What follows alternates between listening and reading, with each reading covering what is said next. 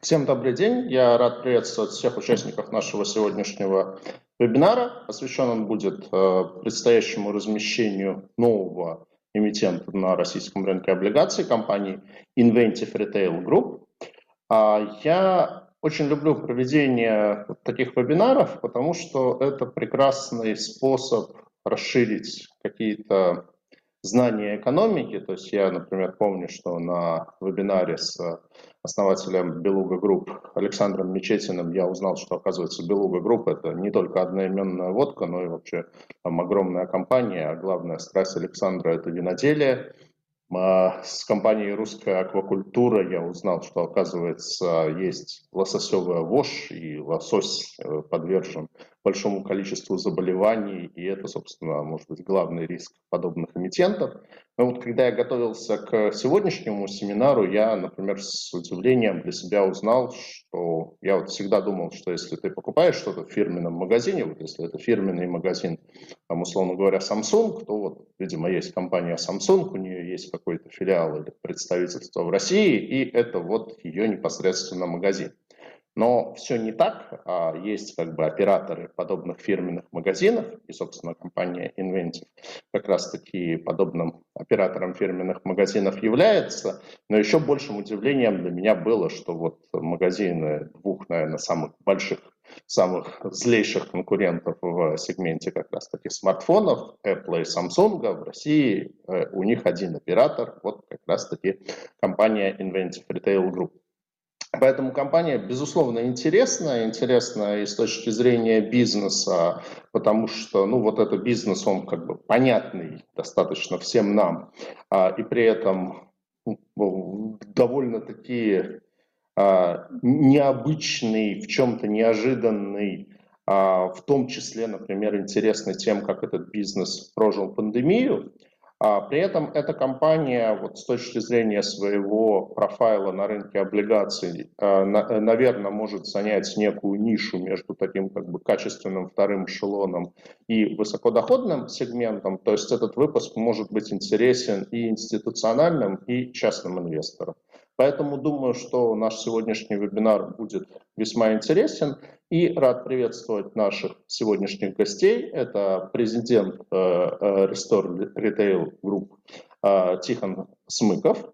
Это финансовый директор Роман Борисов и директор по инвестициям Денис Ситников.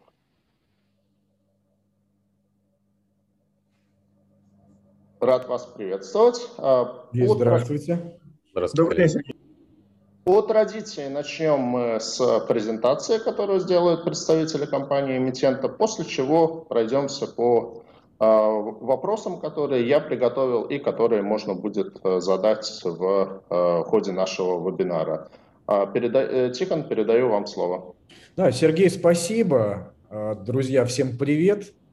Жалко, что нельзя всех вас видеть, вот такое все виртуальное нынче, но тем не менее.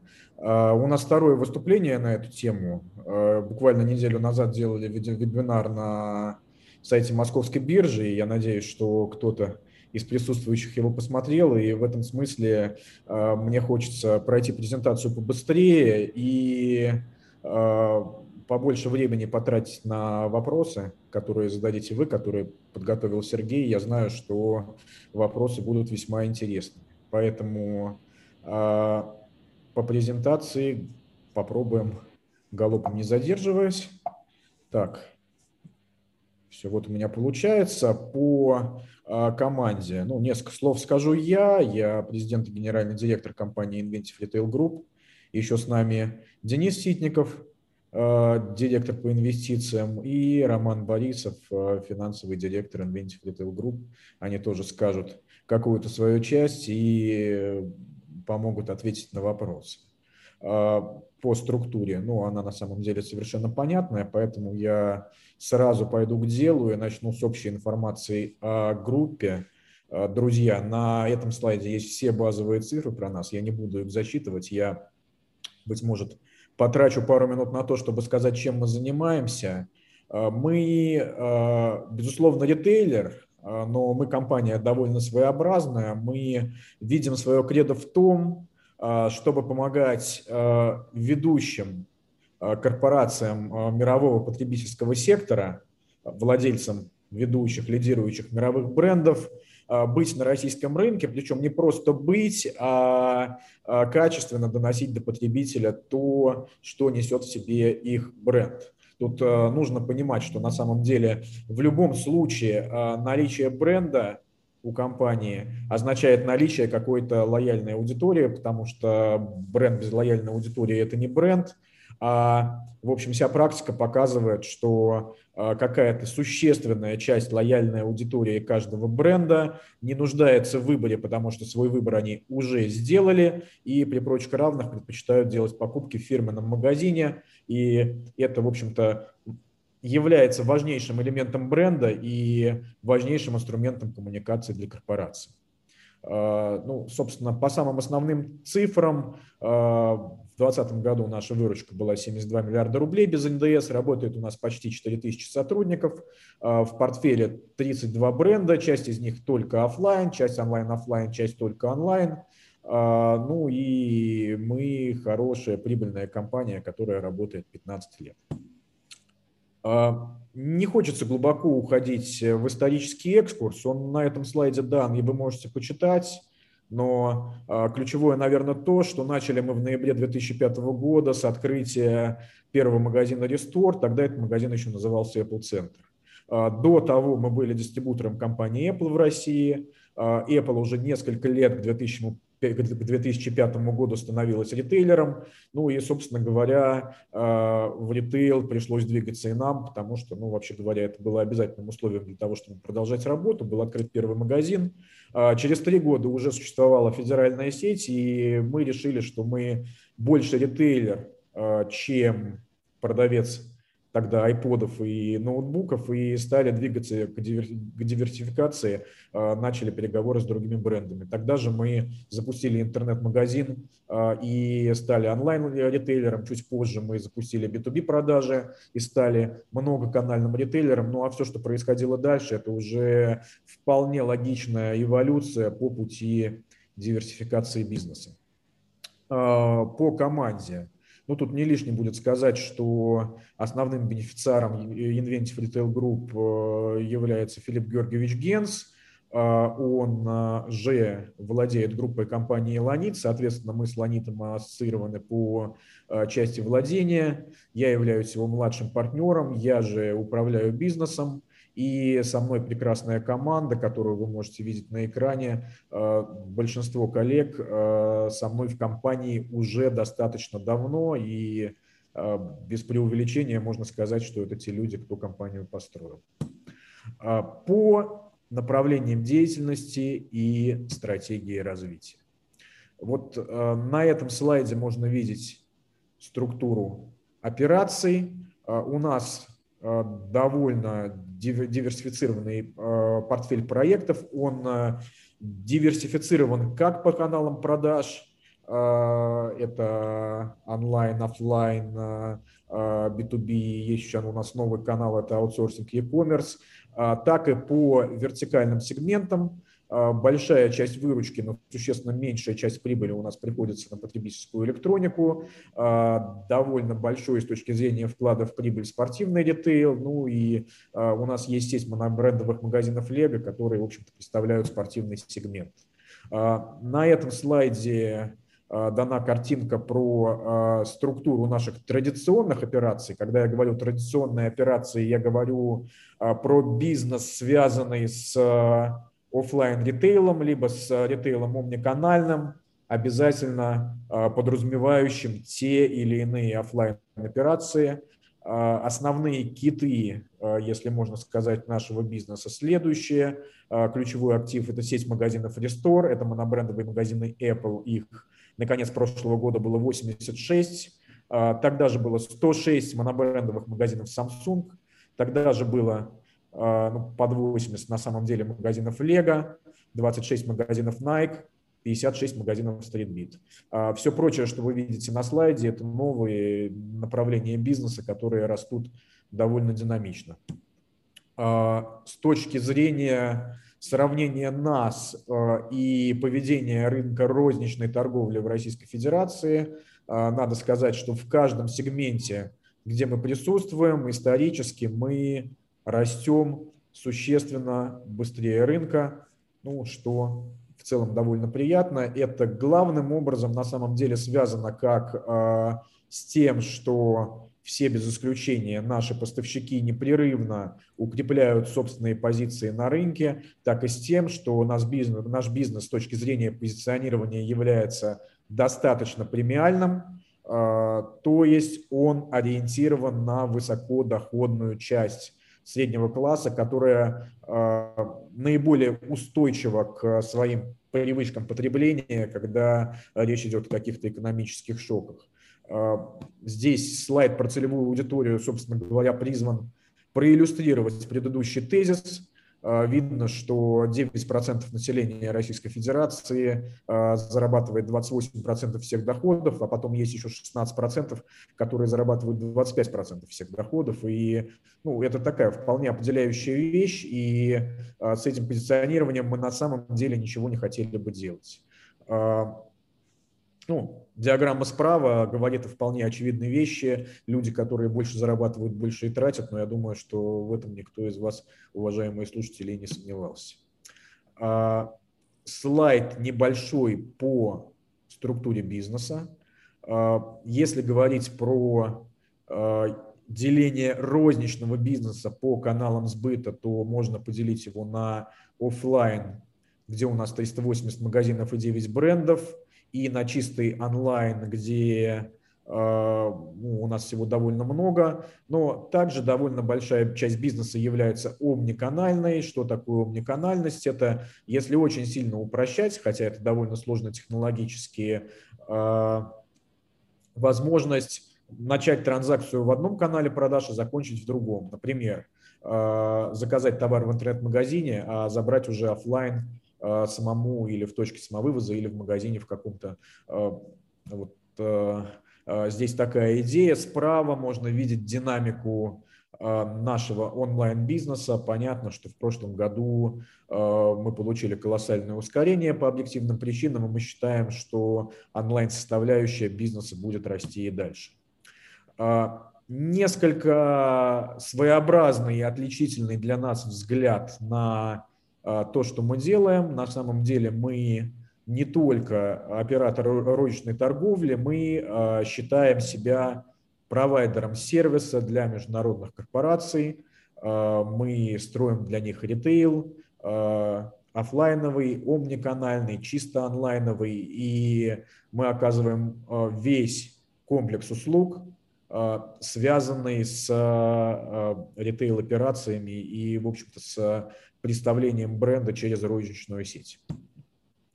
А, новое направление в нашем бизнесе, мы пришли к этому два года назад, мы приняли стратегическое решение, а, будучи в первую очередь офлайн оператором о том, что ввиду того, что а, в ритейле сегодняшнего дня есть два очень больших тренда, а именно первый тренд – это переход бренда к прямым продажам, то есть продажи to consumer – а мы, как правило, являемся инструментом direct-to-consumer продаж. И второе – это переход из офлайн а, в онлайн.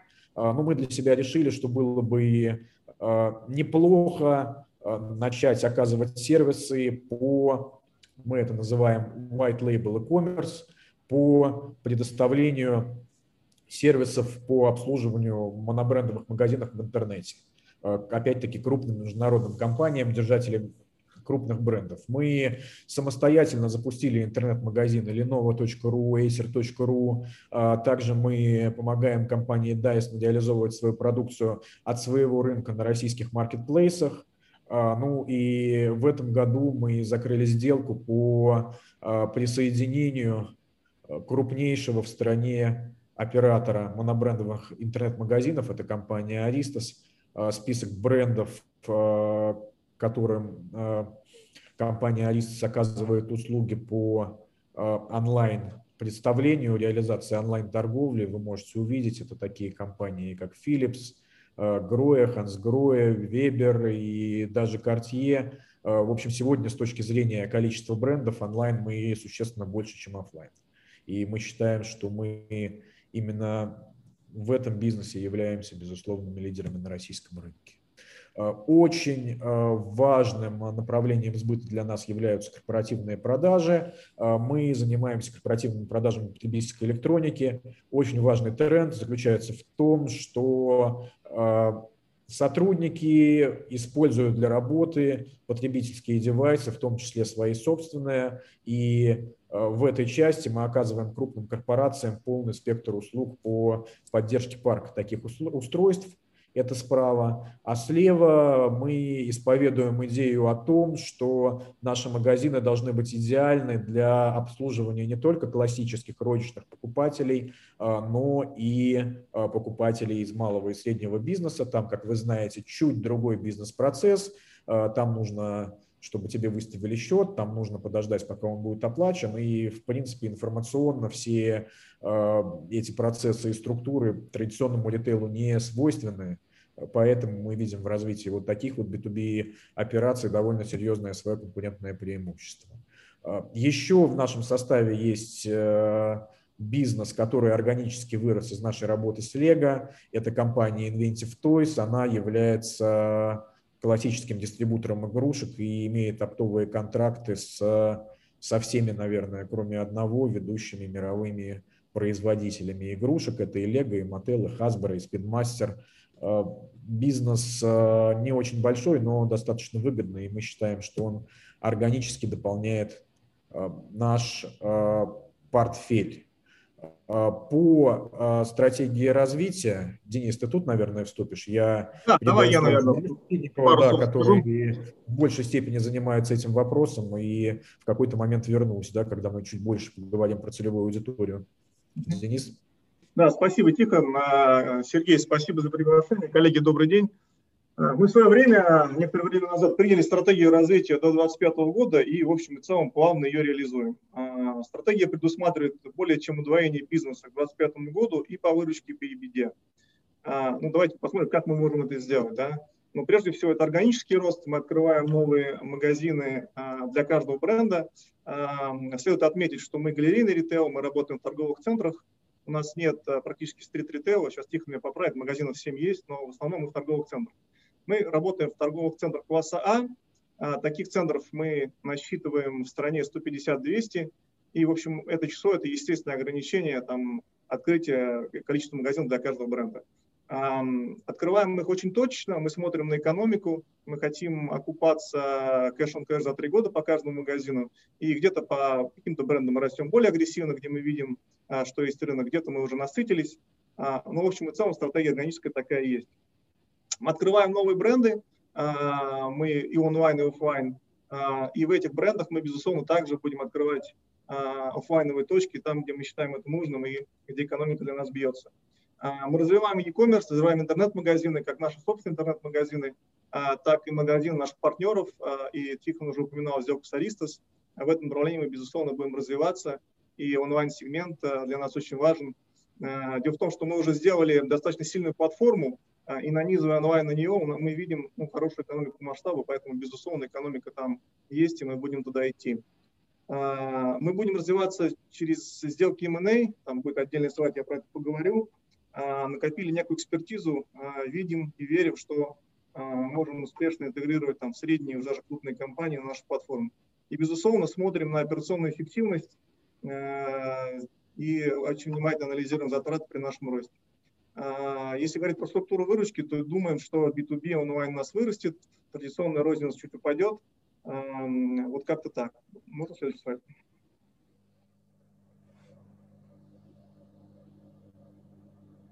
Давай, можно следующий, Тихон, попробуем. Ага, спасибо.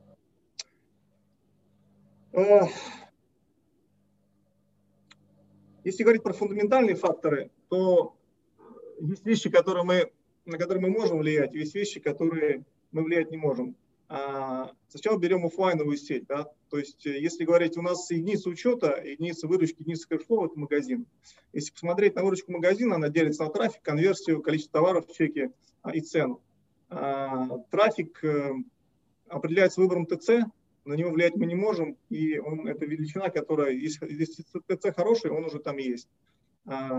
Средний чек или инфляционный фактор, вернее, парадоксально мы на него тоже влиять не можем, мы прайс-тейкеры – Наши цены не самые а, большие, как ни парадоксально, в наших магазинах, хотя про нас это говорят. Мы очень внимательно мониторим ценовой уровень, а, и, соответственно, он задается рынком. А, вот где мы сильны, это в качестве сервиса, в наших людях. У нас работают, я считаю, одна из лучших профессиональных команд на рынке, и как в управлении, так и в магазинах. Мы очень много инвестируем в персонал, у нас низкий черн и достаточно высокая зарплата. У нас работают настоящие профессионалы. И именно качество сервиса, ассортимент и те дополнительные услуги, а, которые мы оказываем нашим клиентам, приводят к тому, что а, наша конверсия в целом выше, чем по нашим конкурентам. И количество товаров в чеке а, мы можем расти. Это, собственно говоря, и будет базой для неинфляционного роста like-for-like. Как я уже сказал, количество магазинов мы будем расти, мы также точно покупаем те магазины наших конкурентов, а, которые по каким-то причинам а, они продают, они были неудачными, и мы видим, что мы можем сделать их лучше, экономика у нас будет биться, такие небольшие сделочки. А, но если дальше идти там по P&L, то это вау рентабельность. Мы, там, к счастью, к сожалению, для, к сожалению, для нас, счастью, для консюмеров, работаем на очень высококонкурентном рынке. И электроника, и потребительские товары, и одежда. С каждым годом конкуренция там усиливается. Э, тем не менее, мы за счет работы с вендором, за счет работы с ассортиментом, а, за счет работы с портфелем брендом удерживаем валовую рентабельность и планируем, будет удерживаться на уровне 23 плюс процентов.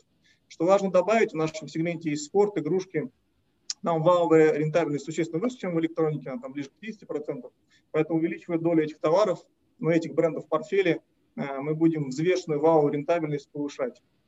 Ну и, наконец, э, есть эффект операционного рычага. Мы, когда готовились э, к стратегии, да и, в общем, к этой презентации, мы проанализировали матрицу наших расходов, она очень подробная у нас в системе SAP есть, и разложили ее на драйвера, то есть на те вещи, которые растут с выручкой, те вещи, которые а, с выручкой не растут, а определяются ну, там, инфляционными факторами а, для, каждого, для, для каждого элемента затрат. И вот оказалось, что э, при, росте, при росте процентов выручки на 1% а, рост э, операционных затрат, он на 0,8%. Это связано, что у нас в структуре затрат там есть условно постоянные расходы, которые растут медленнее. А, это прямые расходы магазинов. А если говорить про back и middle офис, то, что мы называем коммерческими расходами, то а, доля условно постоянных расходов там выше, и поэтому рост выручки на 1% дает всего лишь 0,6% роста таких расходов что позволяет нам надеяться, да, не прогнозировать, но надеяться, если ничего не поменяется в структуре наших затрат и структуре нашего бизнеса, фундаментальный, критический, что рост выручки, который мы планируем, приведет к росту и беды не только в абсолютном, но и в относительном выражении. Процент. Можно следующий слайд? Да, смотрите, теперь по поводу э, M&A. А, мы в этом году сделали две сделки. А, одна из них мы консолидировали а, группу компаний A3 Sport, это магазины Nike, и сделали сделку с Aristos. Обе эти сделки были относительно небольшие, каждая из них была существенно ниже, чем наша годовая EBITDA, и обе характеризовались хорошей экономикой для нас. Мы, если говорить про, про, те, про, про Nike и про те сделки, которые мы сейчас имеем в своем портфеле, мы также смотрим на несколько сделок, то мы видим, что мы можем увеличить выручку по таким компаниям, приобретая их, и существенно снизить затраты, нанизывая их, нанизывая их бизнес на нашу платформу с точки зрения управления, с точки зрения бэк-офиса, с точки зрения логистики. Ну, а, э, и сейчас, э, наверное, мы можем уже говорить о том, что мы научились это делать, и в нашем портфеле сделок есть более крупные сделки, которые, хотя в плане органическом их нет, но позволят нам гораздо быстрее а, вырасти до наших целей. Э, сразу хочу отметить, что если мы будем сделать такие, сделки, то, такие сделки, то э, текущий выпуск облигаций, безусловно, не будет являться источником фондирования. Мы будем либо идти к банкам за длинными деньгами, либо обращаться к акционерному капиталу. Собственно, наверное, все. Единственное, что хотел добавить, что нашим ключевым преимуществом сейчас для и органического роста, и неорганического роста является наличие платформы, выставленной платформы, которая может кратно а, увеличивать нас с точки зрения выручки и с точки зрения операционной эффективности. Спасибо, Тихон. Денис, спасибо. Я к коллеге вернусь. Я, с вашего позволения, вот э, один шаг назад сделал. Я тут вопросы заглянул и понял, что самого главного-то я не сказал. Э, я не сказал, зачем выпуск, зачем деньги. Я думаю, что не лишнее будет это сделать прямо сейчас. Дальше будет довольно большой объем информации про наше финансовое положение. И да, мы являемся прибыльной компанией, мы регулярно платим дивиденды, и, наконец, каждого года у нас довольно небольшой банковский долг. При этом есть два тезиса, которые, наверное, прямо сейчас стоит сказать. Первый – это то, что ну, мы довольно давно и довольно динамично развиваемся, и мы э, искренне надеемся и более того будем предпринимать шаги, чтобы наша компания рано или поздно стала публичной, ну, потому что это логичное развитие бизнеса, и мы считаем, что мы э, хотим, можем и должны это сделать. А, это первое. А, второе, у нас достаточно существенный положительный оборотный капитал, и для финансирования оборотных э, средств внутри года мы довольно много используем банковское финансирование. Соответственно говоря, а, делая этот выпуск, мы, во-первых, будем учиться выстраивать диалог с инвесторами. И нам было бы очень интересно, чтобы среди инвесторов было побольше частных лиц, нежели банков. А, и, во-вторых, э, мы будем пускать эти деньги в оборот, в закупки товара и э, частично заменять банковские кредиты, которые мы привлекаем. Это о целях. Далее вернусь к маркетингу и скажу несколько слов про наши конкурентные преимущества. Вот э, здесь дана некоторая диаграмма, которая э, позволяет понять, как мы смотрим на позиционирование нашего бизнеса. Э, здесь две оси. Э, одна ось горизонтальная – это качество обслуживания, э, другая ось вертикальная – это условно э, уровень цен. На этой шкале на одном полюсе находятся дискаунтеры – компании, которые имеют большой масштаб операций, которые имеют самую низкую цену на свою продукцию в силу этого масштаба, но при этом, будучи лоукостером, не могут предложить существенное качество обслуживания. Это такие компании, как Decathlon, DNS, CityLink и ну, их довольно много. Есть следующая ступенька, это специализированные гипермаркеты – Спортмастер, Видео, Эльдорадо, Детский мир, такие компании. Компании очень хорошие, но э, там тоже практически всегда есть и гарантия нижней, низкой цены, и большая себестоимость операции, но нет персонала, который мог бы помочь. На противоположном полюсе находятся премиальные магазины. Это магазины главным образом монобрендовые. Э, здесь работает наша компания, и э, да, мы продаем дорогую часть продукции наших брендов соответствующим потребителям, и э, мы считаем, что э, в этом наша сила и наша привлекательность, и ключевое конкурентное преимущество для нас лежит в умении взаимодействовать с корпорациями, в умении дать потребителю тот сервис и в таком виде, в каком он его ожидает получить от бренда, который любит. Ну, это вот, наверное, ключевые вещи. Э, очень интересно э, посмотреть на этот слайд, и здесь я скажу, что э, у нас экономически принципиально иная экономическая модель, нежели у супер и у гипермаркетов. У нас совершенно другая структура доходов и расходов. У нас существенно кратно выше выручка на квадратный метр. Существенным же образом у нас выше средний чек – ну, понятно, это отчасти объясняет высокую выручку, но здесь надо понимать, что и затраты на ведение бизнеса в пересчете на квадратный метр за счет хороших дорогих помещений, хорошего квалифицированного персонала и так далее, и так далее, у нас тоже существенно выше, а, большие доходы, большие расходы, в итоге ну, такая вполне средняя отраслевая рентабельность по показателю EBITDA. Мы, если вот говорить применительно к Э, инвесторам и инвестиционному анализу. Э, ну, существенно отличаемся от прочих публичных участников рынка своей структуры баланса. Э, у нас существенно положительный оборотный капитал, и таким образом мы, в общем-то, и собираемся продолжать жить дальше. Нам критически важно поддерживать самый полный ассортимент продукции брендов, с которыми мы работаем. Ну и, собственно, даже если даже помимо оборотного капитала, собственно, собственный капитал у нас существенно положительный э, все время. Э, несколько слов, э, резюмируя про конкурентные преимущества, зачем мы нужны нашим клиентам. А на самом деле мы все время серьезнейшим образом изучаем этот вопрос и понимаем, зачем к нам приходят.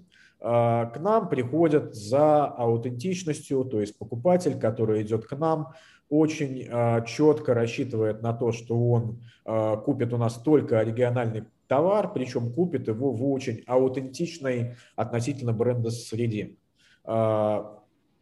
Это очень важная вещь. Э, вторая важная вещь, я все зачитывать не буду, это компетенции персонала. Третья важная вещь – это те места, где находятся наши магазины. Мы на самом деле хорошие специалисты в недвижимости, и у нас самые лучшие локации. Ну и мы не слабы технологически, у нас э, реализованы все современные технологии ручной торговли, мы являемся омниканальным ритейлером.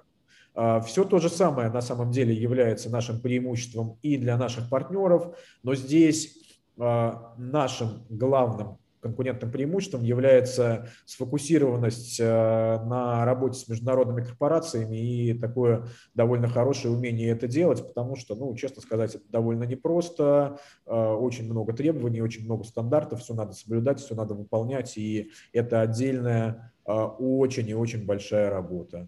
А, ну, а, если говорить про наше преимущество для инвесторов, а, то тоже можете прочитать. Ну, у нас на самом деле хорошая, стабильно растущая бизнес-модель, у нас низкая, на удивление, долговая нагрузка, у нас высокие темпы роста и довольно диверсифицированный портфель, ну и также мы являемся вполне прозрачной компанией. Мы с 2008 года аудируем э, свою отчетность по МСФО одной из компаний большой четверки. Это одна компания все время меняется, но это всегда Big Four. А, я передам слово э, Роману Борисову, он скажет про э, наши финансовые показатели. Далее я буду счастлив ответить на вопросы. Роман. Тихон, спасибо. Э, здравствуйте, уважаемые коллеги. Э, давайте посмотрим на наши ключевые финансовые показатели. Выручка у нас на горизонте 5 лет э, растет средними темпами прироста 20, порядка 21%. Мы стабильно держим рентабельность валовой прибыли по отношению к выручке и у нас э, высокие для нашей индустрии показатели э, соотношения EBITDA к выручке. Тихо, можно на следующий слайд? Если э, поговорить про нашу долговую нагрузку, то она в течение года колеблется в зависимости от э, закупки товара, но э, стандартно на конец года она довольно низкая. И если вот посмотреть 2020 год, то практически она нулевая. Тихо, можно дальше? А, значит, структура нашего баланса. Традиционно а, мы используем а, следующую структуру баланса. То есть мы финансируем наши внеоборотные активы, это для нас основные средства и депозиты уважаемым арендодателям из собственного капитала. И э, финансирование товарных запасов у нас осуществляется двумя путями, то есть э, за счет кредиторской задолженности и за счет э, краткосрочных заемных средств. Вот на 2020 год у нас немножко сложилась нетиповая структура баланса, то есть мы практически э, весь товарный запас финансировали э, за счет кредиторки и собственных средств. Это отчасти связано с тем, что мы э, э, получили, ну, стали использовать отсрочку одного из вендоров. Раньше мы этой опцией не пользовались. И э, связано с тем, что мы довольно много заработали и эти деньги не распределяли, так как участвовали в программе льготного финансирования. Тихо, можно дальше? Каким образом мы делаем прибыль? И ебеду. А, первый момент – это постоянный прирост, а, постоянный темп прироста выручки. Второе, то есть мы держим рентабельность валовой прибыли по отношению к выручке на стабильном уровне. Мы удерживаем, опять же, операционные расходы, большая часть которых, наверное, носит переменный характер. И мы потихоньку снижаем наши административные расходы, я имею в виду их удельный вес выручки, что дает нам возможность зарабатывать на уровне EBITDA и зарабатывать на уровне чистой прибыли, ориентируясь то есть, на отраслевые показатели нормы чистой прибыли и EBITDA к выручке. Должен также отметить, что мы, э, вот как Тихон сказал, с 2008 года готовим э, международную отчетность и аудируем ее, ее э, Big Four. Но в этом году, то есть в 2020 году, мы перейдем с финансового года на календарный. Поэтому вот на текущий момент мы как раз заняты тем, что формируем, аудируем отчетность за 2020 календарный год. Тихон, дальше. Я думаю, что эту часть э, э, расскажет Денис.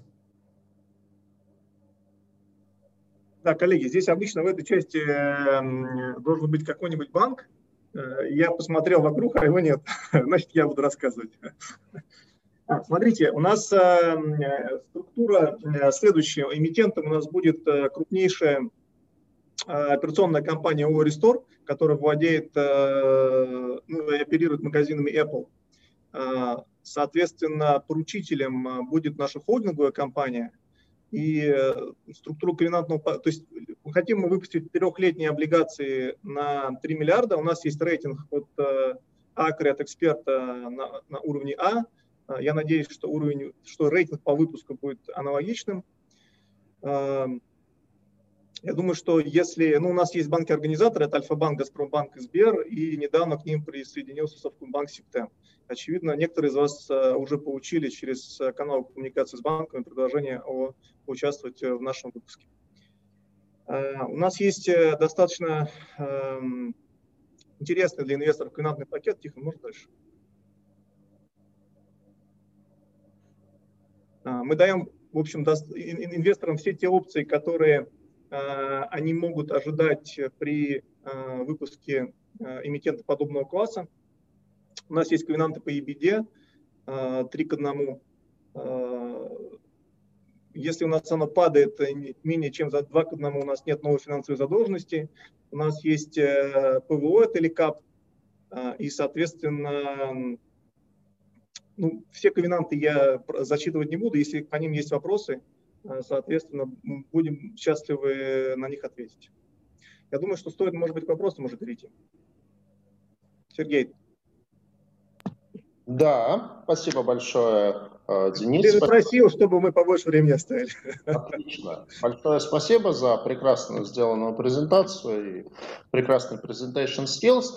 Вот дайте, наверное, к тому вопросу, который, собственно, последним был и про который Денис рассказывал. Это вот э, просто вот когда я все это анализировал, у меня в голове такая немножко каша возникла. Значит, общий бренд Inventive Retail Group, значит, эмитент компания Restore, поручитель э, Restore э, Retail Group Limited, значит, ну, ООО Restore, понятное дело, российское ее лицо, там в российском праве все понятно. Значит, материнской компанией является Restore Retail Group Limited, компания BVI, у нее, значит, есть отчетность, на нее, собственно, и как раз-таки получены рейтинги. Вот э, что такое Inventive Retail Group? Это некое третье лицо или это просто как бы э, некий такой ну, э, товарный знак, как бы бренд? И, в общем, как-то вот, как все это соотносится? Давайте я расскажу, на самом деле довольно коротко. Сергей, действительно, Inventive Retail Group – это наш э, товарный знак, слэш э, бренд, который мы используем для самоидентификации групп компаний. Холдинговая же компания по историческим причинам называется Restore Detail Group, но, может быть, ее пора уже переименовать. То есть это чистая техника, здесь э, никакого двойного дна нету. А, спасибо. А, вопрос, который тоже уже на, на самом деле вы отчасти раскрыли, но еще раз вот его подсветить. А, основной бенефициар Филипп Генс, он также бенефициар компании Ланит. Вот с точки зрения позиционирования на долговом рынке там, для инвесторов, а, вот Inventive Restore, мы позиционируем как такую standalone историю, то есть все, вот мы отдельно ее позиционируем, отдельно смотрим там, просчитываем все, все риски и так далее, или это вот э, часть э, Ланита и рассматриваем это как часть такого более крупного холдинга? А, с точки зрения, а, ну, скажем так, рассмотрения этого в финансовой плоскости, это совершенно standalone история, потому что по обязательствам Ланита Инвентив не отвечает, и ну, это такое одно из принципиальных решений, это многих частей группы компании Ланит касается, поэтому в этом смысле связи нет. Спасибо. Я можно еще добавлю, Сергей, так как я не только директор по инвестициям в группе компании Инвентив, но и в группе компании Ланит, у нас в группе компаний несколько десятков юрлиц, и каждый из них независимо отвечает только по своим обязательствам. И, в общем, иной структуры управления, наверное, невозможно. Угу. Спасибо. А, ну тогда вот, продолжая, наверное, тему с юрлицами, значит, у Inventive а, в России, а, насколько я понимаю, вот основное юрлицо это Restore, которое выступает эмитентом облигаций. Как я понял, это оператор магазинов Apple. И, соответственно, под остальные товарные бренды у вас еще юрлица есть, которые тоже в России задействованы. Совершенно верно, совершенно верно. Ну, было бы не совсем разумно с нашей стороны вести бизнес с Apple и Samsung с одного юрлица, поэтому у нас юрлиц больше, чем одно, на самом деле их э, до 13, я точно не помню, но э, мы группа компаний, и, как правило, на каждый бизнес у нас отдельное юрлицо есть. Ну и у нас нет магазинов Apple, у нас есть магазин Restore, это наша торговая марка. Магазин Restore работает в рамках программы Apple Premium Reseller. Это почти франшиза, а, но не франшиза, потому что Apple свою торговую марку никому не дает, просит иметь партнера вот свою, и для нас это рестор. Я, я бы хотел добавить, Сергей, по юрструктуре, чтобы окончательно закрыть вопрос. Да.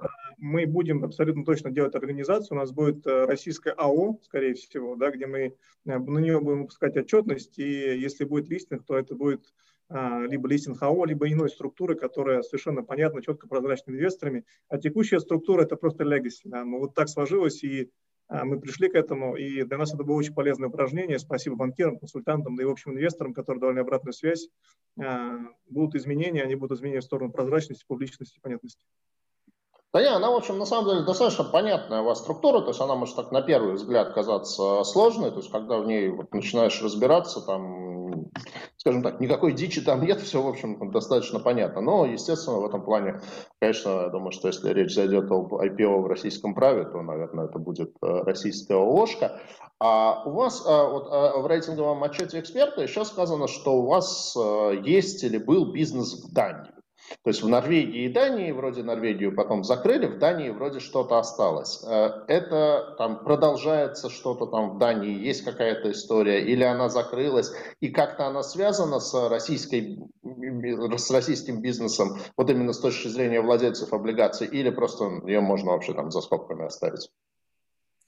Э, у нас действительно есть э, бизнес Дании, он консолидирован под Restore ритейл-групп, поэтому э, да, связано этот бизнес э, ну, немного материален с точки зрения выручки. Там выручка годовая составляет порядка 90 миллионов евро. Это не включено в те цифры, которые я показал. Но он не материален с точки зрения прибыли, потому что э, там бизнес довольно мало зарабатывает. Мы э, думаем, что с этим сделать. Вопрос срочным не является ввиду того, что на финансовое положение группы наличие или отсутствие этого бизнеса влияет не сильно. Ну да, такой бизнес есть. Ну, то есть это примерно 10% от выручки, да, консолидированной? От выручки, я думаю, что примерно процентов 8, а от прибыли там ебеда маржа порядка полутора процентов, то есть можно пренебречь. Угу. А если не секрет, почему настолько отличается вот э, маржинальность? Ну, Сверхконкурентный так... рынок. Угу. Российский, к счастью, таким пока не является. Угу. Понятно. А немножко как бы, ну, как, собственно, вот, на, на, наверное, вопрос прежде всего к Тихону. А, когда управляешь э, бизнесом из разных бизнес-направлений, в этом, как, как вот, по крайней мере, там, со своей точки зрения могу сказать, самое главное – находить какую-то синергию, потому что иначе просто идет такое разбрасывание, и ты туда, туда, туда идешь, а это никак не э, синергии не дает. Вот а в чем синергия, как вы вот это достигаете? То есть, окей, с электроникой история более-менее понятная. Вот я как-то представляю, что есть Apple, есть Samsung, там, да, бренды разные, там, пусть они дико конкурирующие, но подходы, там, профайлы людей там, плюс-минус те же. Там, хорошо, Huawei, Xiaomi, там, чуть другая история, но тоже сюда ложится. Но вот какая синергия между вот этой частью и, скажем, спортивными товарами, вот это ваш там Street Beat, Nike, детскими товарами, Лего, что там у вас еще есть детских товаров. То есть насколько вообще вам это нужно, ну, с учетом того, что это меньше 20% выручки? Э, хороший вопрос, я отвечу. Э, ну, синергия, во-первых, в том, э, о чем я сегодня уже несколько раз говорил, в том, что все эти бизнесы строятся на взаимодействии с корпорациями, потребительского сектора. Вот э, на самом деле с точки зрения организации продаж э, Samsung, Lego и StreetBeat отличаются довольно мало. Это очень похожие бизнесы с точки зрения управления, с точки зрения целевой аудитории э, и так далее, и так далее. И, собственно говоря, в этой вариативности и лежит одно из наших важных конкурентных преимуществ. Мы, ну, наверное, единственная компания, которая одновременно во всех этих вертикалях умеет работать. И в этом смысле действительно, наверное, будем довольно сильно консолидировать рынок галерейного ритейла. Конкурентные преимущества помимо этого, ну, они простые, это магазины в одних и тех же торговых центрах, соответственно, это закупочная сила по отношению к торговым центрам, это, как правило, общая IT-платформа, соответственно, синергия на IT-костах, это синергия на логистике, да, много ее этой синергии, потому что э, мы в своем бизнесе от отраслевой специфики абстрагируемся. Мы очень сильно в нее погружаемся на уровне каждого отдельного бизнеса, но принципы управления розницей, они вполне универсальны. Спасибо. Ну, то есть, условно говоря, вы приходите в торговый центр, и одна история, если вы заходите просто с рестором, а другая история, если вы говорите... до восьми магазинов в торговом центре. До восьми. Хорошо. Давайте про итоги 2020 года. Ну, понятно, что ваша компания, там, по идее, была на, на первой линии обороны от ковида, а, как э, офлайн в значительной степени ритейлер. Ну, и, собственно, у вас в презентации, в отчетности есть цифра о том, что проходимость магазинов за прошлый год снизилась на 21%. А при этом э, по отчетности у вас все хорошо. Выручка у вас подросла, не, не записал я на сколько процентов, но подросла. На 11 процентов она подросла, это не бесконечно, но подросла. Ну, уже неплохо. Прибыль практически без изменений, то есть вот дальше у меня как бы... Полтора вот, раза выросла прибыль. Вот у меня в голове пазл не до конца сходится. Вы э, арендуете площади в э, торговых центрах класса А. Вы платите аренду. Окей, наверное, там на период пандемии что-то скидывали все, но все равно думаю, что в основном расходы были. То есть получается у вас вы, э, проходимость магазинов падает. Окей, выручка там держится за счет онлайна. Эта история понятна. А почему получается, что прибыль подросла, при том, что вроде как бы все должно быть наоборот?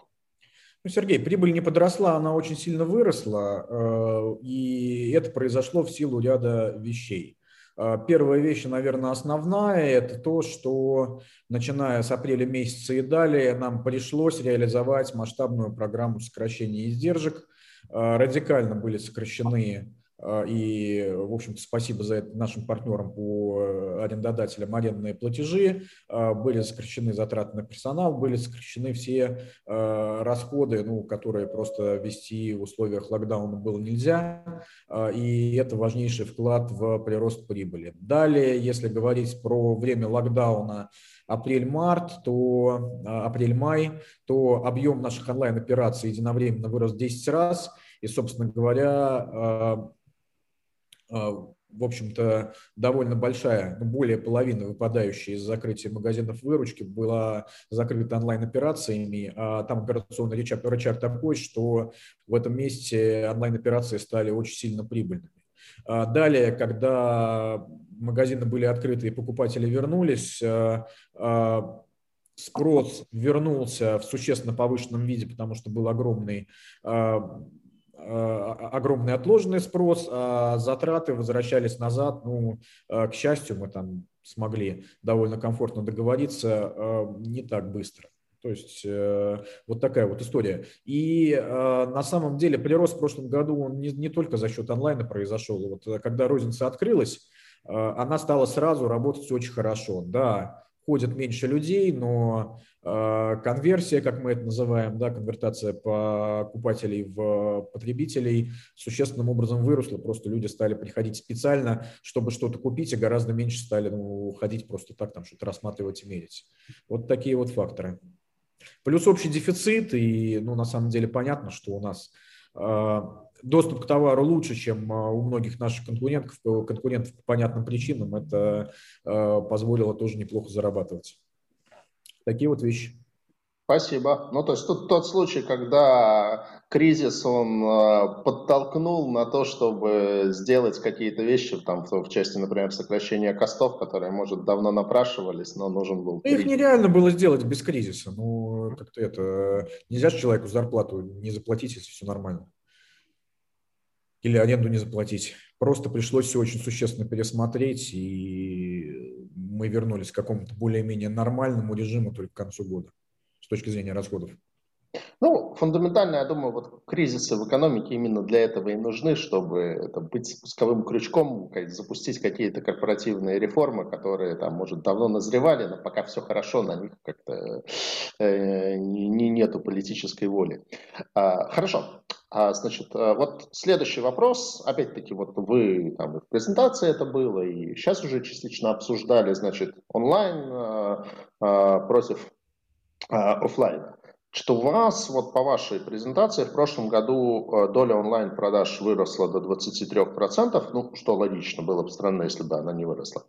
А при этом у вас заявлены, ну, такие достаточно амбициозные планы по открытию новых магазинов на ближайшие годы. То есть где-то нам по 40 магазинов в год вы планируете открывать. Ну, то есть порядка 10% от существующего количества. Вот нет никакого противоречия в том, что будет, скорее всего, расти доля онлайн-продаж, при этом вы довольно агрессивно открываете новые магазины. Ну и еще такой вопрос, то есть у вас в презентации вы оцениваете долю онлайн-продажи в 2025 году в 28%. Мне кажется, сейчас практически все считают, что к 2025 году там эта доля там будет, наверное, уже там существенно больше, чем 50%. То есть вы такие как бы консерваторы в плане того, что вот вы за офлайн продажи топите? Эм, несколько вещей, несколько вещей. Хороший вопрос, на самом деле, такой вполне стратегический. Я плохих не, не задаю. Да, э, значит, смотрите, во-первых, э, с точки зрения организации вот современной розничной торговли нет никакого офлайна, нет никакого онлайна, есть э, омниканальная модель поведения потребителя. Никто не идет и не совершает крупную покупку, не полазив до этого очень долго в интернете. И ну, я думаю, что это близко и понятно каждому. А, во-вторых, если говорить про открытие офлайн магазинов то наша программа развития связана главным образом с теми сетями, где у нас магазинов мало.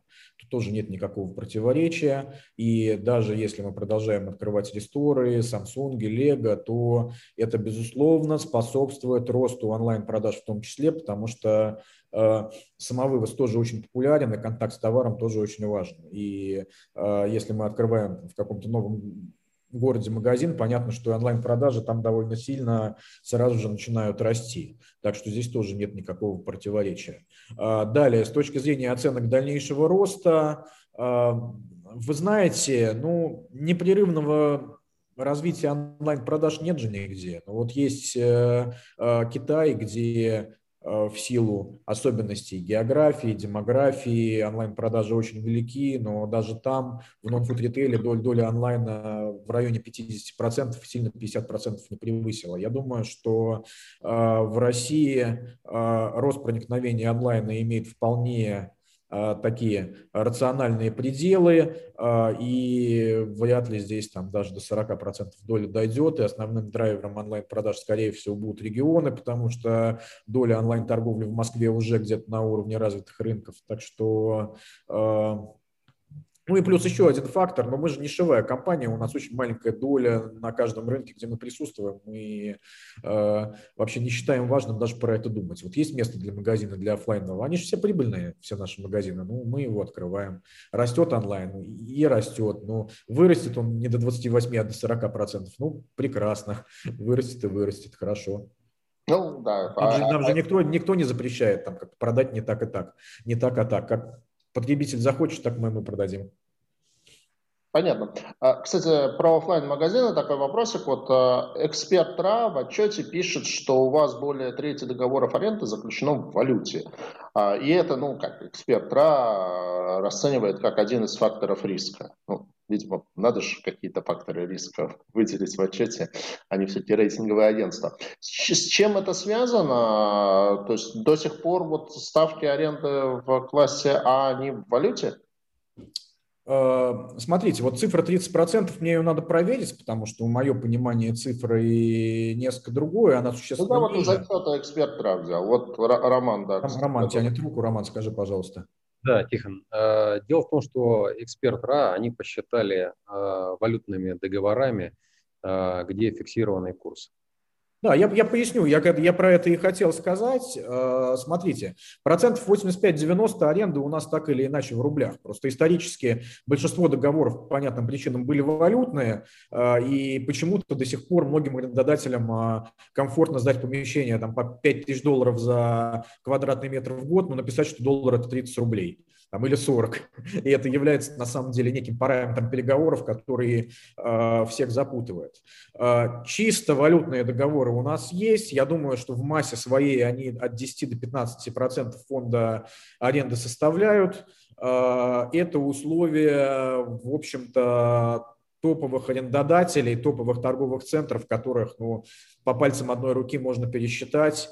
И мы в это стараемся не идти, но применительно к таким арендодателям считаем это позволительным, просто потому что по нашей практике спрос в таких местах э, наиболее точно ложится в целевую аудиторию является наиболее э, устойчивым. Ну, потому что у нас же продукция в конечном счете импортная, и пусть задержкой, но любые курсовые скачки оказываются в цене.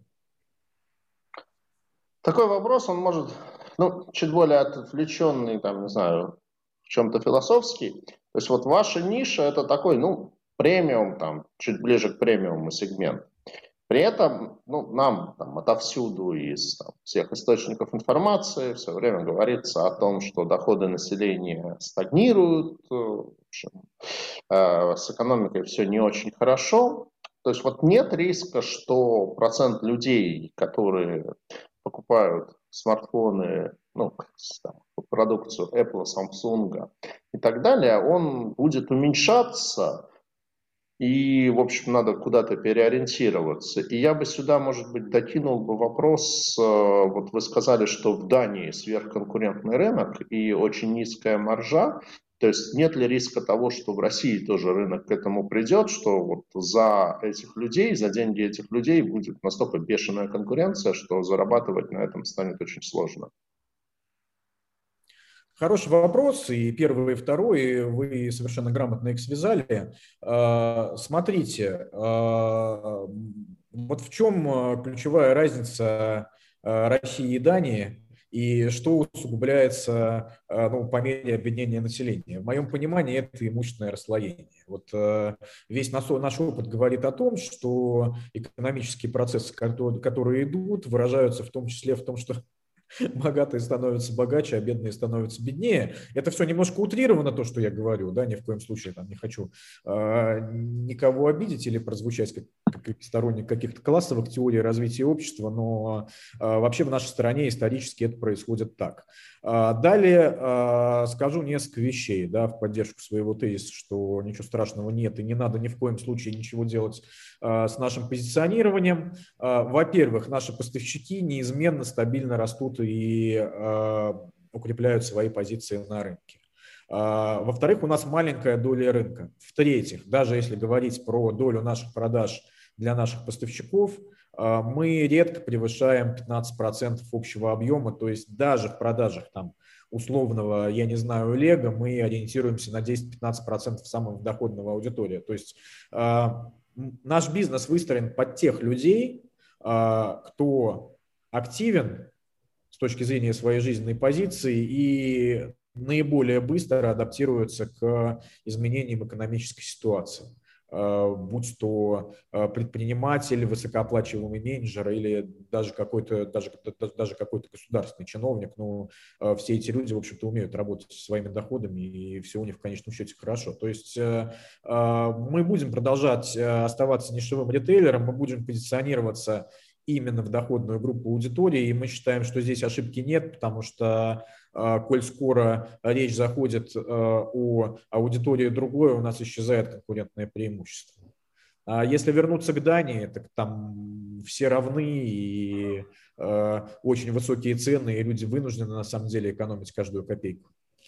А, ну то есть как раз-таки, да-да, сейчас, Денис, сейчас дам слово. То есть как раз-таки то, что у вас не очень пошло в Дании, в чем-то следствие того, что там более гораздо плоская структура общества. И так. это тоже, и не то, что даже у нас не очень пошло. Мы там когда-то больше 10 лет назад купили эту компанию, э, называется Хьюмак, она датский аналог Рестора. Ну, Дания маленькая страна, там нет возможности построить экономию масштаба, там всего 5 миллионов человек живет.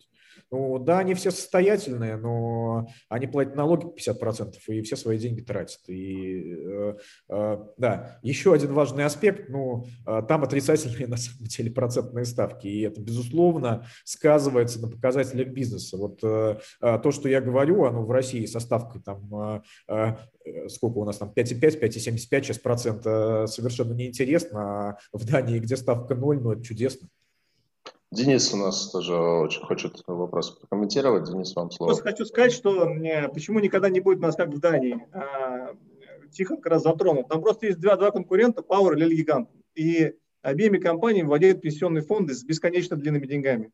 Они вовлечены в кровавую, очень кровавую конкурентную борьбу, где товары Apple являются а, трафик-генераторами. Да? То есть они продают а, холодильники, э, потребительские товары, завлекая товарами Apple по сниженным ценам а, и финансируя это длинными пенсионными деньгами. Перевести такую бизнес-модель в Россию, это значит найти в нашем ритейле а, людей, которые могут ну, 5-6 лет вкладывать десятки миллионов долларов в убыток для того, чтобы ну, сжечь рынок. А, учитывая, что наши банки финансируют наш бизнес, и банки смотрят на там, дюрацию там, 2-3 года и смотрят на экономику, я надеюсь, такой ситуации мы не повторим. Ну, хотелось бы верить, да. Я думаю, что...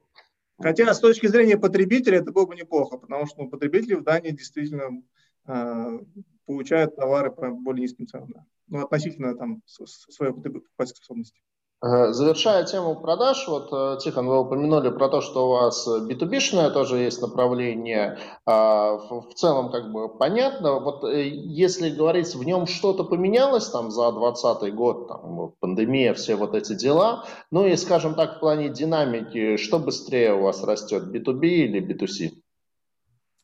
А, смотрите, поменялось, к счастью, не сильно, потому что вот с точки зрения B2B локдаун затронул э, бизнес гораздо меньше, чем в ручной торговле. Там мы могли продолжать работать, продолжали работать, и понятно, что был повышенный спрос на все, что связано с коммуникациями, и все было довольно хорошо. А, исторически у нас B2B, э, ну вот системно начался гораздо позже, чем B2C, и поэтому последние годы этот бизнес растет э, с опережением, но этот рост э, замедляется. А, у подразделения B2B довольно агрессивные планы роста, и они хотят расти быстрее, чем компания, но это не является самоцелью. Ну, то есть мы здесь, для нас это не является задачей управления сделать так, чтобы у нас B2B было 50%. Мы считаем B2B логичным продолжением розницы, в той трактовке, да, розницы, как мы это рассматриваем, и с удовольствием следим за тем, как это развивается. Там очень хорошая доходность.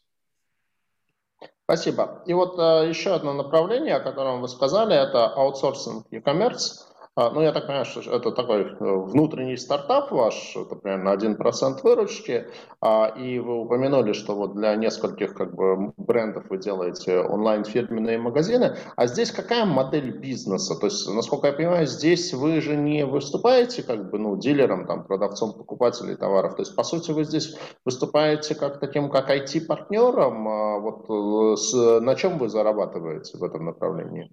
А, не совсем. Мы, как правило, покупаем и продаем товар, а, либо выступаем агентом, и, собственно говоря, мы точно так же, как и в офлайне, зарабатываем на полном спектре операций, а, соответственно, как на перепродаже продукции, либо агентских комиссиях по его продаже, так и по прямой оплате за какие-то виды активности, например, за управление веб-сайтом, ну и так далее, и так далее. А, есть, модель очень похожа компании, для которых вы это делаете, они сами не могут э, это сделать? Или в не чем хотят. ваш value? Не хотят. Угу. Ну, ну, мы же, когда идем в магазин покупать хлеб, там есть среди нас люди, которые могут его испечь, но они все равно идут покупать. Ну, э, мы специалист, мы профессионал, плюс мы понимаем российскую специфику, э, плюс довольно много транснациональных компаний, масштаб бизнеса которых в России – организовывать здесь операции не позволяет, и с нами это делать гораздо дешевле. Ну, Здесь. ну да, и насчет внутреннего стартапа, ну, была же сделка, это с Аристос. В этом году это будет 6-7% э, нашего бизнеса, дальше больше. Мы уверены совершенно четко, что этот бизнес э, будет расти опережающими темпами. Угу. Ну вот вы рассказали про Аристос, потом э, Денис тоже комментировал как бы планы по сделкам M&A. То есть у меня парочка вопросов на эту тему была, но мне кажется, что вы всех их достаточно хорошо осветили. Поэтому давайте, наверное, к финансовому состоянию. У вас получается, ну вот и эксперт пишет, что у вас низкий уровень долговой нагрузки. Я посмотрел презентацию, там, на конец 2020 года объем долга 800 миллионов рублей, ну, там, что при вашей выручке и ваших показателях, а, это практически ноль. Вот. То есть э, вот сейчас э, вы размещаете займ на 3 РДА, куда эти деньги как бы планируется направить, ну и, собственно, какой уровень долговой нагрузки, там, может быть, даже не столько в абсолютных цифрах, а сколько в относительных цифрах, там, относительно EBITDA, а вы для себя считаете комфортным? Э, давайте я начну отвечать, потом Роман и Денис меня поддержат, если захотят. А мы, э, ну, бизнес очень сезонный на самом деле, и цифра по долговой нагрузке на конец года того или иного очень часто является лукавством, потому что огромная часть продаж приходится на последние недели декабря, и, собственно говоря, 31 декабря ты находишься а, в ситуации, что ты все продал, но пока еще не за все заплатил, и у тебя, собственно говоря, мало того, что все кредиты погашены, еще и куча денег э, лежит на счету, только вот где-то в середине января ты начинаешь их раздавать. Это же вообще прекрасно. Бизнес, и дальше по кругу. Но смотрите, да, а, смысл в том, что внутри года долговая нагрузка всегда существенно больше, а, нежели на конец года. И ну, вот сейчас в моменте у нас где-то там 3,5-4 миллиарда долга имеется, и это финансирует наши товарные остатки. А, мы примерно в том же духе планируем продолжать. Я думаю, что физически те деньги, которые мы привлечем в ходе займа, мы пустим в погашение долга. А, отвечая на ваш вопрос по а, долговой нагрузке, мы считаем для себя два предельным уровнем, ну, а комфортно с тем, что так или иначе вокруг единицы. Мы говорим про долг и беда. Ну да, это такой очень, очень консервативный на самом деле взгляд. Мы в принципе, мы в принципе консервативны. То есть э, э, еще раз возвращаясь к идее э, задач э, этого размещения, э, первое, что мы хотим достичь, мы хотим э, научиться работать с рынком. И если мы говорим о, о публичности, то это является довольно важным. Угу. А про облигационный займ, ну, опять-таки, Денис да, сделал работу, которую обычно делают инвестиционные банкиры. Ну, Денис, у тебя же было инвестбанковское прошлое, так что как бы, считай, что тряхнул стариной. А, э, значит, э, хотел спросить, но опять-таки ты в значительной степени на это уже ответил, с кем из комитентов вы себя сравниваете. Ну вот про NVIDIA я сам догадался заранее, про детский мир э, ты рассказал в презентации. Ну вот с точки зрения ожиданий по купону, то есть KM Video и Детский мир, такие как бы компании с ну, там, достаточно низкие доходности. То есть у MVideo где-то там 7,3, у Детского мира и того больше, э, у и того меньше, то есть там в районе 7%, но, правда, у них рейтинг все-таки повыше. То есть у вас A, у MVideo э, A+, у Детского мира да, была, не помню, минус или, ну, в общем, э, да, была. А, то есть, соответственно, на какой купон вы ориентируетесь? Ну и вот тут в ленту нам прилетел вопрос относительно того, а, почему вход на первичном размещении от 1.4 миллиона рублей. Давай я тогда пытаюсь ответить на эти вопросы. Ну, прежде всего, безусловно, им видео детский мир компании гораздо более крупные, чем мы да, по выручке. Но если ты посмотришь на структуру пассивов, эти компании, которые исторически вынимают э, весь капитал в виде дивидендов. У нас э, гораздо более консервативная стратегия. У нас э, 40% валюты баланса – это equity. Валюта баланса – это equity. Вот. И мы, в общем и целом, точно не будем распределять всю прибыль дивиденды, будем ее накапливать. Это должно дать комфорт э, в ликвидности и э, в нашей устойчивости уважаемым облигационерам. И на мой взгляд, опять же, I'm biased, да, потому что я работаю в компании, наше финансовое положение гораздо лучше, чем детского мира и э, NVIDIA с точки зрения облигационеров. Э, поэтому, когда мы говорим про ставки, э, здесь я был бы у меня представитель банка, я бы ему дал слово, но его нет, э, но виртуально он присутствует. Поэтому я бы не хотел комментировать, но мы ориентируемся, безусловно, на выпуски детского мира и видео при э, нашем ценовом позиционировании на этих ставках. Теперь по поводу 1.4. Дело в том, что так как мы э, делаем э, э, выпуск без, то есть как по инвестиционному меморандуму, да, то есть в третьем списке так называемом, то он только для квалифицированных инвесторов с 1.4. Но у нас есть банки с хорошей платформой для физиков, это Септем, и Альфа, и Сбер, и Газпромбанк, и, безусловно, своим клиентам они будут предлагать гораздо более низкие лоты и возможность купить вот по приемлемой цене и в приемлемом объеме, безусловно, будет. Спасибо. Но с учетом там озвученной ставки купонов, все-таки, насколько я понимаю, в большей степени вы на институционалов позиционируетесь. Знаешь, я подождал бы э, вот с э, этим утверждением, потому что у нас э, есть уже первичный опрос инвесторов, и много очень действительно физиков э, заинтересованы в приобретении облигаций. И как ни парадоксально, это те клиенты, которые покупают у нас телефоны и спортивную одежду. То есть они знают бренд, они уверены в нашей компании и э, хотят быть э, частью нашей, хотят быть нашими инвесторами. Поэтому посмотрим. Э, мы, в общем, открыты ко всем предложениям. Я как раз ровно это сейчас хотел сказать, что да, у вас в этом плане а, а, особенность вашей компании то, что у вас довольно хорошая узнаваемость бренда, потому что я вот, например, могу сказать, что я знаю, что довольно много физиков в облигациях Белуга Групп, э, несмотря на то, что вот ставка там совсем не интересная для физиков, но просто люди знают бренд, поэтому как бы покупают то, что они знают. Вот. И в этом плане у вас тоже есть как бы преимущество. Так, ну про ковенантный пакет э, вы рассказали. Э, про дальнейшие планы на э, работу на долговом рынке, ну, опять-таки, немножко, по-моему, было сказано, но если можно там что-то уточнить, конкретизировать, там, не знаю, есть ли мысли в этом году снова что-то размещать, или это будет там зависеть от того, насколько быстро будет получаться расти? Давайте я скажу, э, если можно, Денис, э, потому что это да, про то, насколько быстро мы будем э, расти. Э, вот э, понимая свой консерватизм, э, здесь хочется ответить, что я думаю, что ну, если мы успешно проведем вот, этот вот, вот это вот размещение, про которое говорим, то, наверное, как минимум год мы не будем возвращаться к этому вопросу, а далее все будет зависеть от темпов роста бизнеса, потому что у нас ну, оборотный цикл такой, что рост требует все время финансирования оборотного капитала, ну, мы, собственно говоря, сообразно этому и будем двигаться. То есть будем действовать аккуратненько и э, уверен, что если планы наши будут исполняться, то, собственно говоря, объем бумаг, которые обращаются на бирже, будут расти пропорционально нашим оборотам. Скорее всего, это будет так.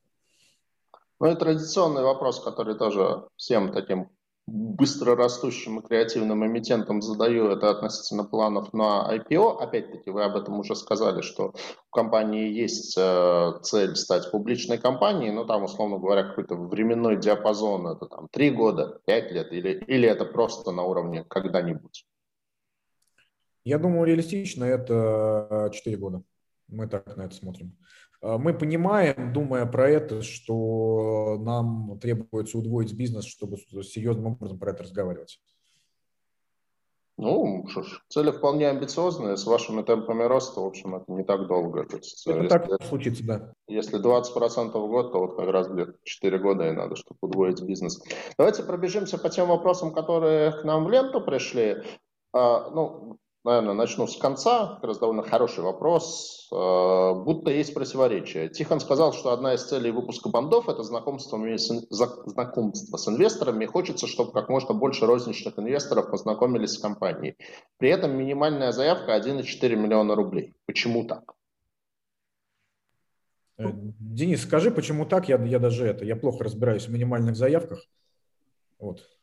Смотрите, если бы у нас э, была структура, при которой бы у нас публичное ООО, и мы бы от ООО выпускали да, с э, отчетностью МСФО, мы бы могли бы делать это в списках 1 и 2.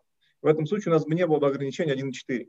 Uh-huh. У нас этого нет, нам пришлось сделать от ООО Рестора а, квалифицированным инвестором. Но, повторюсь, у нас есть э, достаточно хорошая команда банков с хорошими розничными платформами. И если люди хотят приобрести наши бумаги вот там там, от 1000 рублей, эта возможность у них будет. Понятно. Ну, то есть на вторичке он будет торговаться уже как бы на э, меньшими лотами. А, так, а, вопрос, который опять-таки, наверное, был, но не знаю, может быть, что-нибудь докомментить. Как вы оцениваете влияние корона-кризиса на деятельность компании, желательно в цифрах? Мы недополучили или выиграли? Ну, со слов Тихона я понял, что компания скорее выиграла и увеличила прибыль а, в полтора раза. Ну вот, если хотите, можете что-то дополнить. Я чуть переставил бы акценты немножко, потому что часто говорят, что выиграли, стали бенефициаром. Ну, невозможно от этого выиграть, на мой взгляд. На мой взгляд. Просто в прошлом году э, то, как мы реагировали на коронакризис, кризис э, привело к тому, что наша прибыль очень сильно выросла. Вот. Э, в целом же сейчас влияние коронакризис на розничную торговлю, в общем-то, ускоряет переход э, из офлайна в онлайн определенных групп потребителей, и влияние это со временем сходит на нет, потому что если говорить про трафик в магазинах, то если э, на конец года мы имели падение там, 25-30%, э, ну, относительно аналогичного периода прошлого года, то сейчас понятно, что про like-for-like глупо говорить, год назад все было закрыто, но э, в целом ситуация уже вполне нормальная, клиенты ходят, клиенты э, покупают. Я думаю, что также не лишним будет сказать, что для всех наших вендоров э, ну, корона-кризис открыл второе дыхание, потому что люди хотят много хороших вещей. И очень много денег на самом деле из э, путешествий и из расходов, которые а, осуществляются за границей, перетекли в, в расходы на локальном российском рынке. И ведь огромные деньги в прошлом году не уехали, это порядка 30 миллиардов долларов по году, и большая часть этих денег была потрачена локально, но эти деньги пока что а, продолжают не уезжать, и в этом смысле, конечно, э, некоторую тревогу внушает тот момент, когда, наконец, э, э, окончательно откроются границы и все будет как раньше, если, конечно, этот момент когда-то настанет.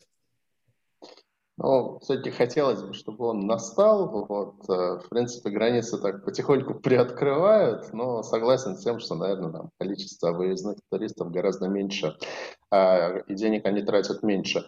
Так, про параметры мы ответили, про 1,4 миллиона ответили. Так, еще один вопрос, ну, не знаю, так, уточните, пожалуйста, значение like for like выручки за 2020 год. А, за... Денис, может, ты помнишь? Я наизусть я не помню, я помню, я слабо положительная величина. У меня даже бумажка есть, вот где-то распечатана. Давай сюда. Смотрите, друзья, на самом деле у нас э, все ваши лайки по 2020 э, году эм, э, там был провал в районе 30% по кварталу, когда мы все закрылись, да, и потом пошел резкий рост, который к концу года стал двукратным. Поэтому эм, общий рост, он если говорить про офлайн, он отрицательный. Если говорить в целом по сети, вот э, Тихон сказал 11%. Почему? Потому что новых магазинов практически не открывали. Теперь, если говорить про дальнейший рост. То есть э, вот просто базово, как мы это себе видим. Мы видим на трех компонентах у нас новом. А, почему мы думаем, что мы можем расти двузначными цифрами?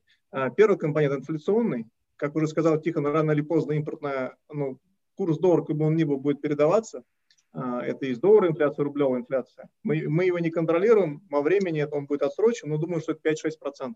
От 4 до 6, не, не, не могу сказать точнее, посмотрим. Открытие магазинов точно нам дадут еще 4, 5, 6%. И эффективная работа наших э, розничных точек по а, увеличению конверсии э, количества товаров нас нам еще 5-6%, что транслируется, в общем, в 15-20% те, на которые мы смотрим. Спасибо. Спасибо. Так, э, относительно того, как получить актуальную отчетность по МСФО, ну, я не знаю, если она будет публично открыта, мы, конечно, будем рады ее на Сибанде опубликовать, так что не надо будет даже никому на электронную почту писать. Ром, будет же открыт у нас, да? Ну, я думаю, да. Ну, если нет, то вот мы вам список участников семинара предоставим, можете это прислать человеку. А, МСФО отчетность. Ну что ж, э, на этом я исчерпал те вопросы, которые были у меня заготовлены, и мы ответили на все вопросы, которые нам прилетели. Спасибо за отличную презентацию, очень приятно видеть людей с очень крутыми презентационными как бы, скиллами, извиняюсь за англицизм. А, желаю вашей компании успешного размещения. Практически уверен в том, что на облигационном рынке вы закрепитесь надолго и будете выходить на него с э, некой периодичностью. Поэтому э, надеюсь, что увидимся вновь и в онлайне, и приглашаю вас на наши офлайновые конференции. Ну и, в общем, всех успехов на фондовом рынке и со временем выхода на IPO. Спасибо, Сергей. Сергей, дорогие слушатели, огромное спасибо. Спасибо.